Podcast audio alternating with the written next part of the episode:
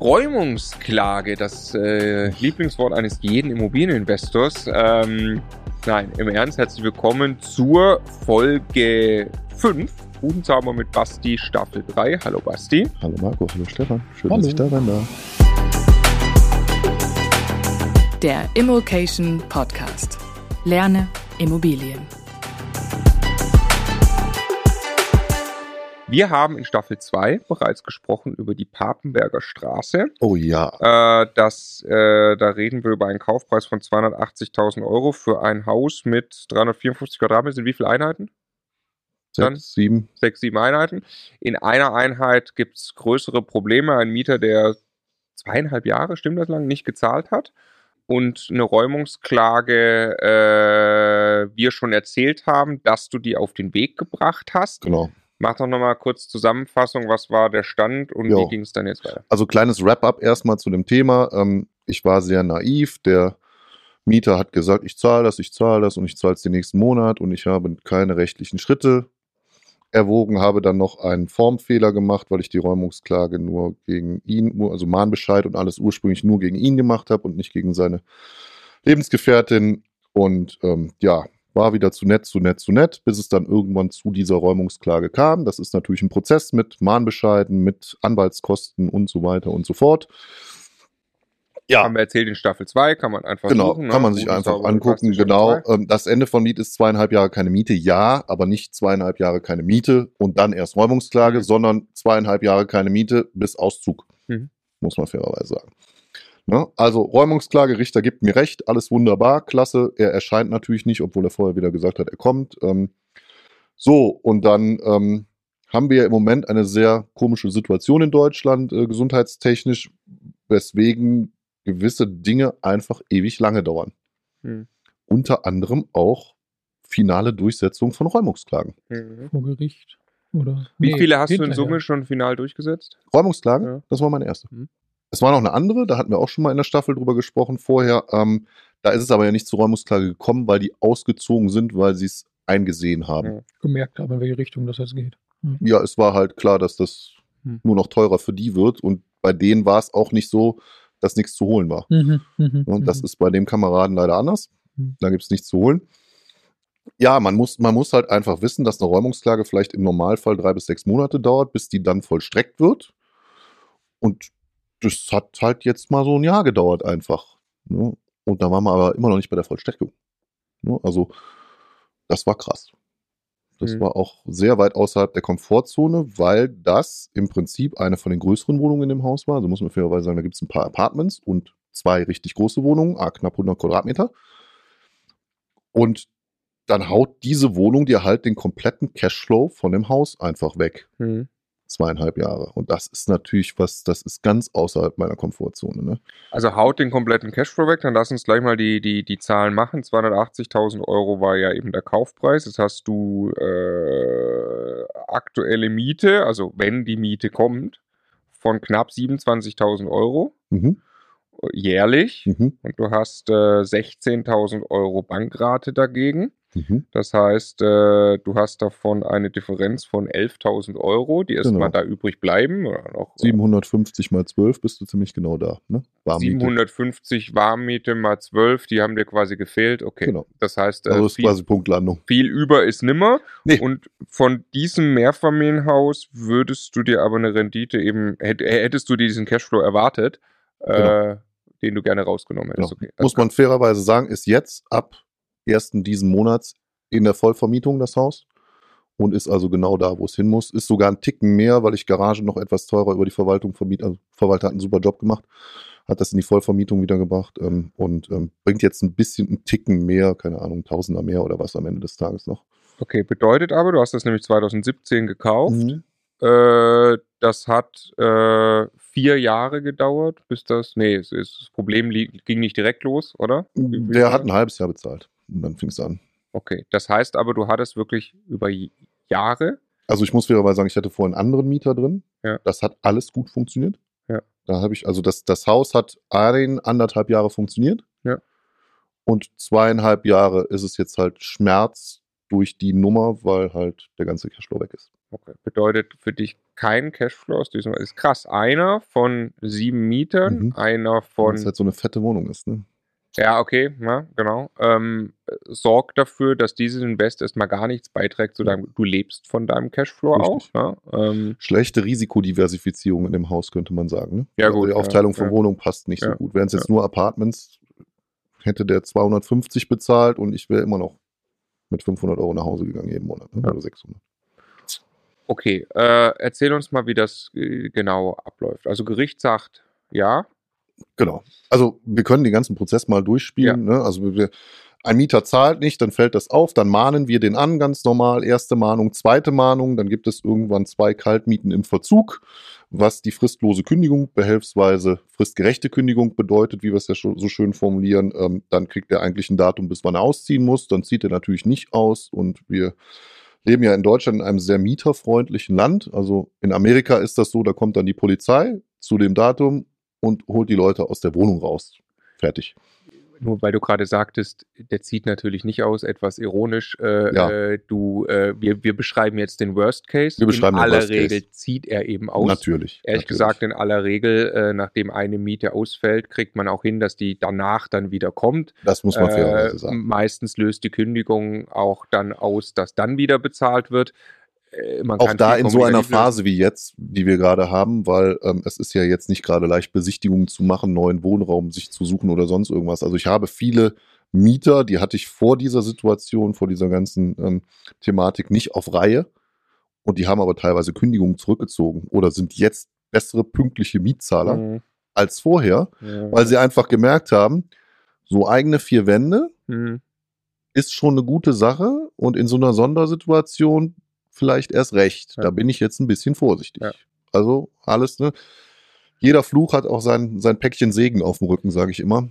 Also ich folge nur auf den Punkt aus, wo du sagst, wie selbstverständlich, der zieht da nicht aus. Also du hast, überpace ja immer ein bisschen. Genau, du hast 160 Mieter, die hast du über die letzten Jahre aufgebaut, vor allem in den letzten 3 Jahren. Du hattest dir bis jetzt 2-mal Maximaleskalation im Sinne von Räumungsklage, haben wir gerade festgestellt. Okay, so. Da aber jetzt eskaliert es weiter. Genau, er zieht nicht aus, er zahlt zwischendurch mal wieder eine Miete, schaltet dann zwischendurch auch noch irgendeinen Mieterverein ein, der meint auch noch da irgendwas erzählen zu müssen, obwohl sie sich der Lage gar nicht bewusst waren. Ja, dann, wie gesagt, man muss das natürlich alles rechtlich korrekt machen. Ich habe es erst ohne Anwalt gemacht, das war ein Riesenfehler. Ich hätte es direkt mit Anwalt machen müssen und in Kombination mit der Hausverwaltung habe ich aber nicht und dementsprechend habe ich halt Formfehler gemacht, es hat sich alles in die Länge gezogen, bla bla bla bla bla. So, dann geht das vor Gericht.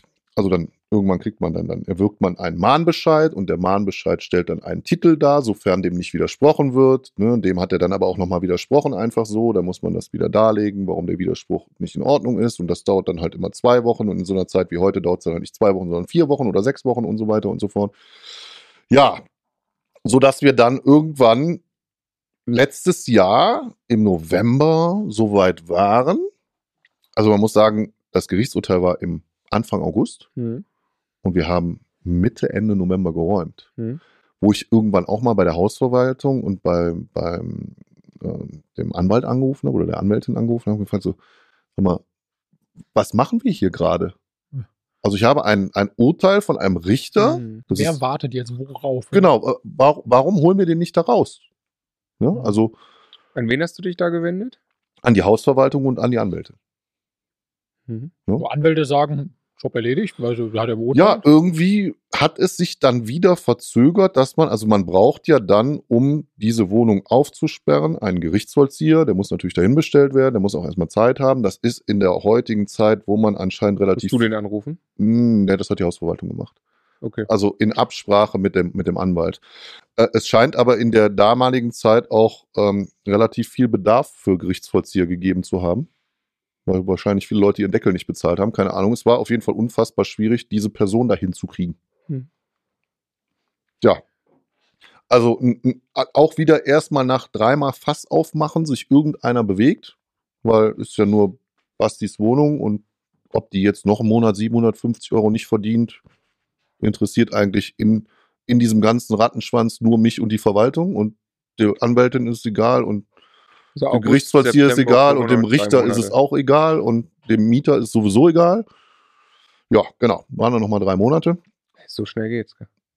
Da kämpft man ja um einen halben Monat Zahlungsrückstand oder so, ne? Und hier werden einfach 3 Monate auf die Uhr addiert. Genau. Zack, zack, zack. Genau. Nochmal zusätzlich. Einfach so. Ja. Okay. Ohne Handhabe. Ne? Also ich habe Druck gemacht, aber es war keine Handhabe. Ne? Die hätten jetzt auch sagen können Dezember oder Januar. Keine Ahnung. Oh, ich krieg schon wieder Puls. Jetzt November, Gerichtsvollzieher. Genau. Du dabei? Ja, ich mit dabei, Verwalter mit dabei, Schlüsseldienst logischerweise mit dabei. Läuft dann wie ab, dieser Termin? Also erstmal habe ich den beschissensten Fehler gemacht. Diese Gerichtsvollzieher-Person war, wie sage ich das jetzt, etwas alternativer und man hatte das Gefühl, etwas mieterfreundlicher angehaucht. Mhm. Und ich in meiner grenzenlosen Naivität habe gedacht, boah, das wird eine super Insta-Story hier, die ganze Veranstaltung. Oh. Oh. Hey, Leute. Also sie war auch gar nicht so mit Insta-Account und Social Media und so, und das sind alles so Also Betrüger, kann man sich jetzt auch drüber streiten, ob das wirklich ein Insta-Thema war. Ja, das hätte ich wahrscheinlich auch nicht gemacht. Ich mache viel. Ich wollte du hast es schon eine Gerichtsverhandlung gemacht, Marco. Das finde ich was anderes. Wo der Marco von der Richterin übrigens freundlich darauf hingewiesen wurde, den Scheiß sein zu lassen. Ja. Es ist öffentlich, das geht Instagram. Ja. Ja. So, jetzt? Also ich gehe da hin und sage, Entschuldigung, ich mache eine Insta-Story, ich filme sie auch nur von hinten. Viertelstunde, Einlauf vom Feinsten, die wollte wieder fahren. Ja, die hat gesagt, ich mach das hier nicht, ja. Ihr scheiß Social Media und ihr Mist, ja, das ist jetzt hier nichts, wo wir andere dran bespaßen, weil wir den Mieter aus der Wohnung rausholen. Ja, das hat sie auch einen Punkt eigentlich. So, hat sie einen totalen Punkt, weil wir machen im Worst-Case-Szenario gerade jemanden obdachlos. Dass das rechtlich zu Recht ist und dass er sich in eine andere Wohnung und so, das ist ja, steht ja mal alles, aber wie ich dann so bin, hey, guck mal, ich bin ja dann auch so, ich versuche ja ein Stück weit das, also ich habe nicht nachgedacht und ich versuche in so einer Insta-Story das ein Stück weit für mich zu verarbeiten, indem ich es ein bisschen lustig mache. Naja. Da war halt nichts mit lustig, ich habe es voll überpaced, habe dementsprechend den kompletten Einlauf bekommen. Mein Hausverwalter mir dann... Davon wiederum hätte ich gerne eine Story. Ey, das war so krass. Die wollte fahren. Die sagt dann noch, versuchen Sie doch hier nochmal einen Gerichtsvollzieher zu kriegen in den nächsten 3 Monaten. Sie haben anscheinend nicht die nötige Ernsthaftigkeit, die sie an den Tag legen. Ne? Sie noch lustig über solche Sachen machen. Habe ich ja noch nie erlebt. Okay. Oh, dann stehst du da. Ne? Mein Verwalter mich zur Seite genommen. Ne? Hey, bist du eigentlich geistig völlig umnachtet oder was? Lass die Scheiße sein. Wir sind doch froh, dass wir jetzt hier die Türe aufmachen dürfen. Du kannst jetzt nicht auf der Zielgerade dir nochmal das letzte finale Marketing-Social-Media-Ei ins Nest legen und die Frau fährt wieder und hier kommt die nächsten 3 Monate immer noch kein neuer. Ja. Mea culpa. Weiter geht's. Ich hab's verstanden. Witzig war... Machst den Kopf kleiner und ein bisschen ruhiger. Ja, das war, ich weiß ja, wann ich mich dann auch mal rausnehmen muss, denn so, das wäre jetzt nicht mein Spaß gewesen, da nochmal Monate verstreichen zu lassen und Weihnachten mit meiner Frau anzustoßen darauf, dass der immer noch in der Wohnung wohnt und keine Miete zahlt und wir dann wirklich dann irgendwie das 3-Jährige demnächst dann voll haben. Das war jetzt auch nicht mehr weit entfernt. Schlüsseldienst baut die Wohnung auf. Also witzig war auch, er hatte mir und der Person vom Gerichtsvollzieher-Thema da vorher noch eine WhatsApp-Nachricht geschrieben. Er wäre am nächsten Tag auf jeden Fall da und würde die Schlüssel abgeben und wäre geräumt und so. Und meine größte Angst war ja, also nicht nur, dass man diese ganze Kohle verliert, sondern der Schlüsseldienst macht es auf und es ist Sodom und Gomorra. Das ist ja der Klassiker, ne?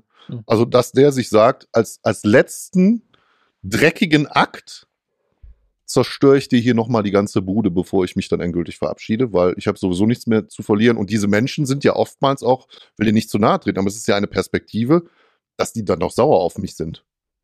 Weil ich denen nicht weiter den kostenfreien Wohnraum zur Verfügung stelle.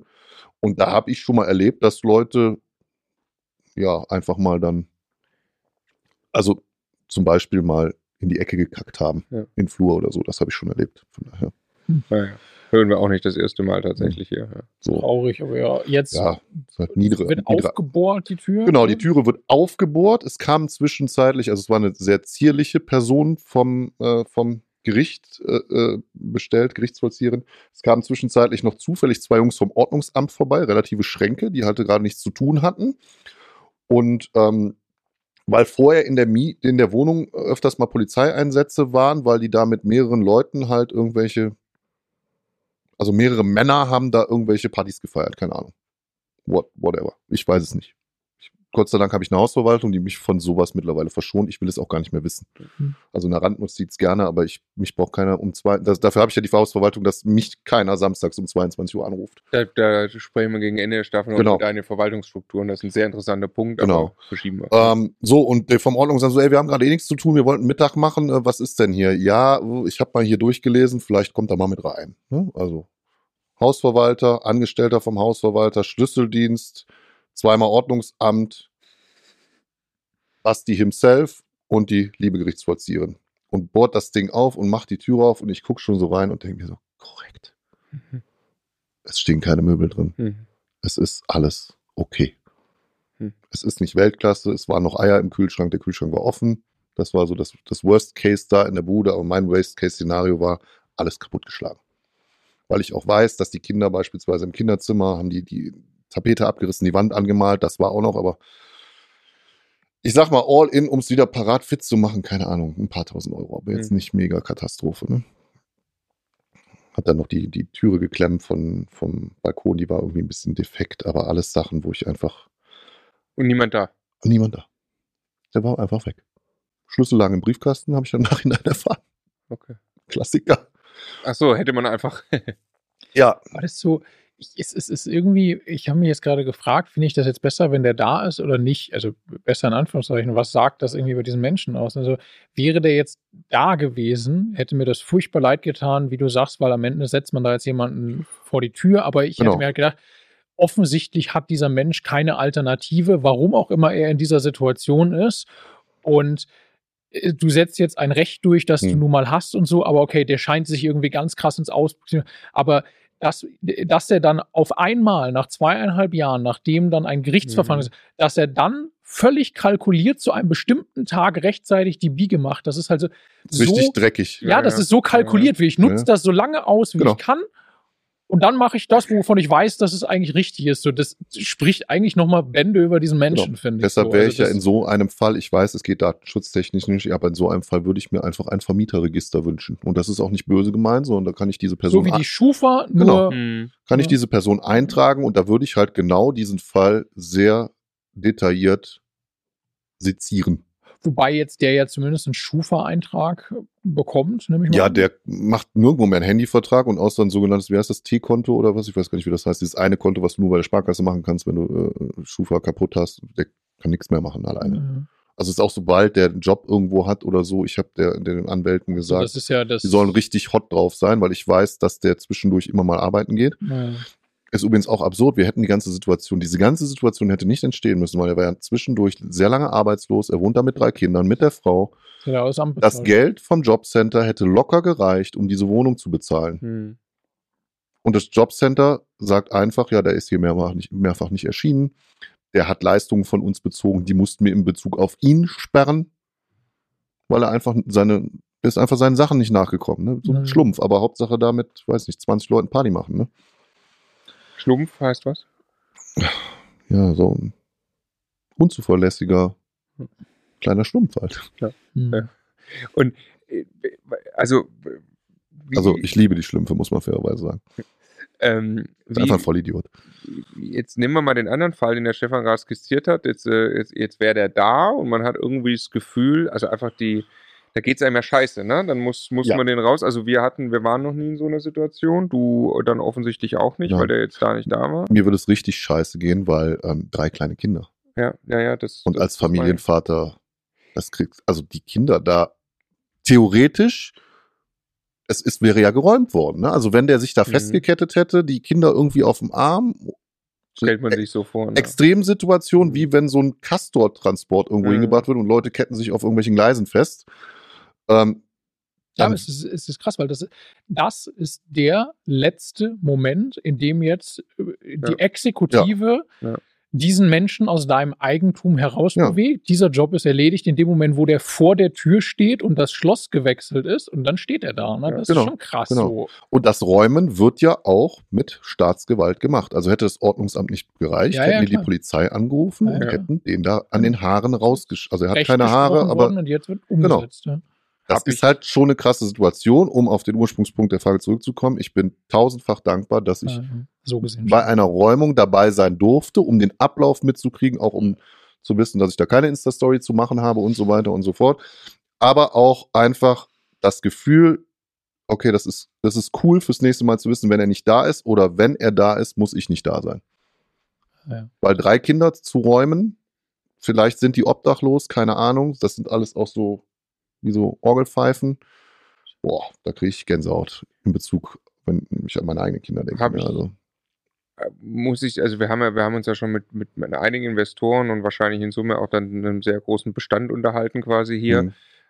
Ich habe aber noch keine solche Geschichte gehört. Also wo das wirklich passiert ist? Wo das wirklich passiert ist. Habe ich eine noch bewohnte Wohnung, die dann auf so eine Art und Weise geräumt werden musste, weil ich tatsächlich glaube, dass jemand, der in der absoluten Notsituation ist, also der ist wirklich nicht selbst verschuldet irgendwie, dass da wahrscheinlich ein Rest Kommunikation möglich ist, dass du dann dieser Person im Vorfeld schon hättest helfen können. Das kommt ganz oft gar nicht so weit. Dann, ne? Also das ganze Thema Räumungsklage, was anhängig ist, kommt ja nicht so weit. Man einigt sich auf einen Zahlungsplan, versucht den irgendwo in einer anderen Wohnung unterzubringen, versucht mit dem Amt in die Kommunikation zu gehen, um da in der Dreiecksbeziehung was vernünftig hinzubekommen. Das muss man ja fairerweise sagen. Das ist der Extremfall, den ich einmal in 10 Jahren bei um die 160 Einheiten in vollster Form begleiten musste. Und das ist auch gut so, dass es so ist, weil wir wollen ja darüber berichten. Ich brauche es aber jetzt auch nicht in der Quote von 20%.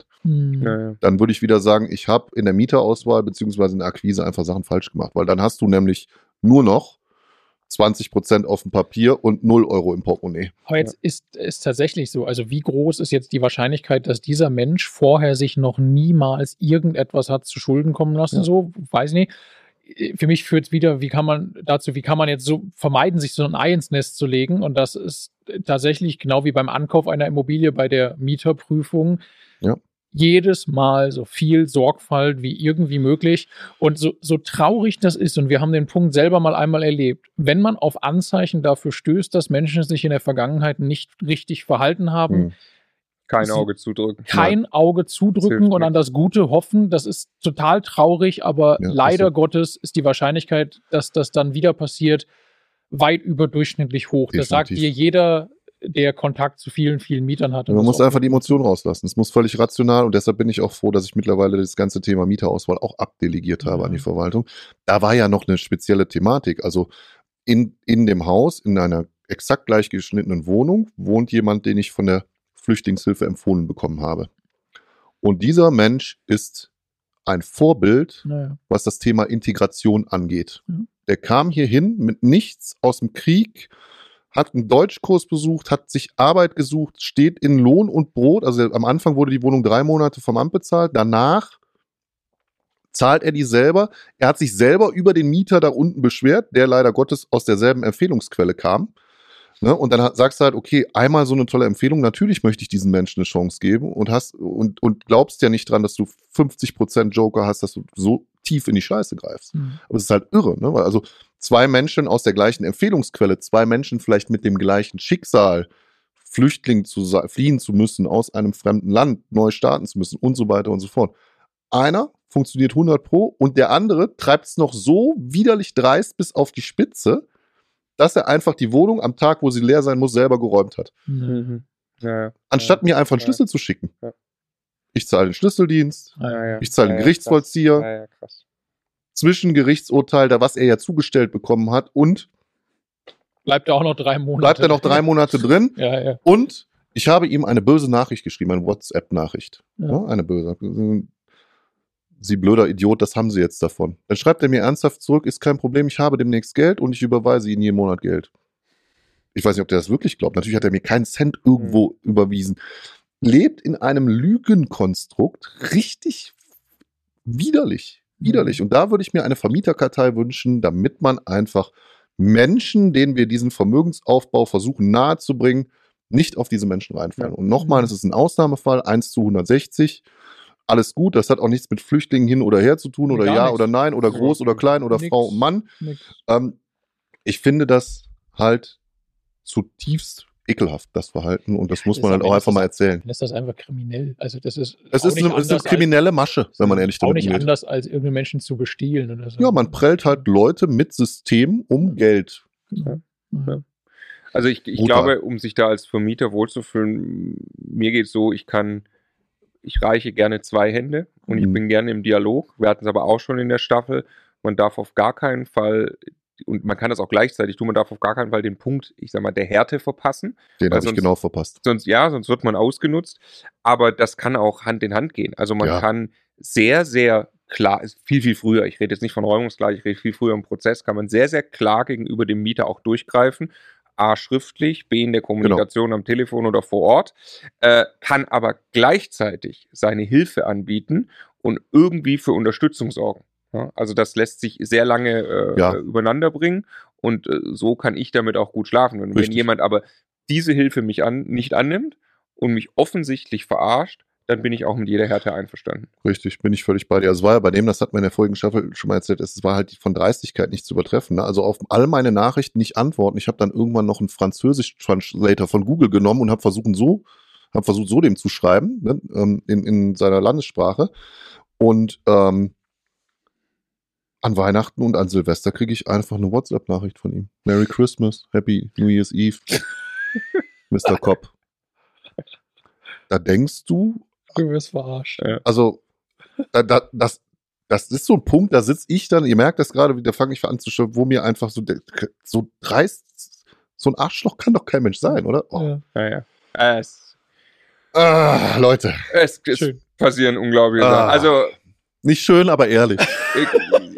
Genau, es ist toll, dass wir das so erzählen können, dass das mehr Leute hören können, weil wir wollen Transparenz reinbringen in das Thema Immobilieninvestments, in das Thema Vermieter sein, und das gehört auch dazu. Und das erlebt man, wenn man so einen Bestand hat wie du. Ich freue mich, dass wir in den weiteren Folgen, also in den hinteren Folgen, einmal gibt es noch Schmerz. Toll, Marco. Dann reden wir aber über das, was du in Summe da erschaffen hast. Auch wir haben auch einen kleinen Teil davon gemeinsam erschaffen, auch darüber. Das Ergebnis ist sensationell. Das bringt dich in eine extrem glückliche Situation in deinem Leben, in der du dich befindest. Und das ist das Positive daran. Ich gebe trotzdem ein paar Stichworte für die nächste Folge noch. Wie gesagt, da tut's nochmal weh. Kammerjäger, Ratten, Müll aus dem Fenster, Kündigungsgrund und so weiter und so fort. Ich sage aber auch 18% Mietrendite. Wir sprechen über Remscheid in der nächsten Folge. Vielen Dank, Basti. Wir sprechen relativ viel über Remscheid, wenn es komisch läuft. Alles klar. Bis in der nächsten Folge.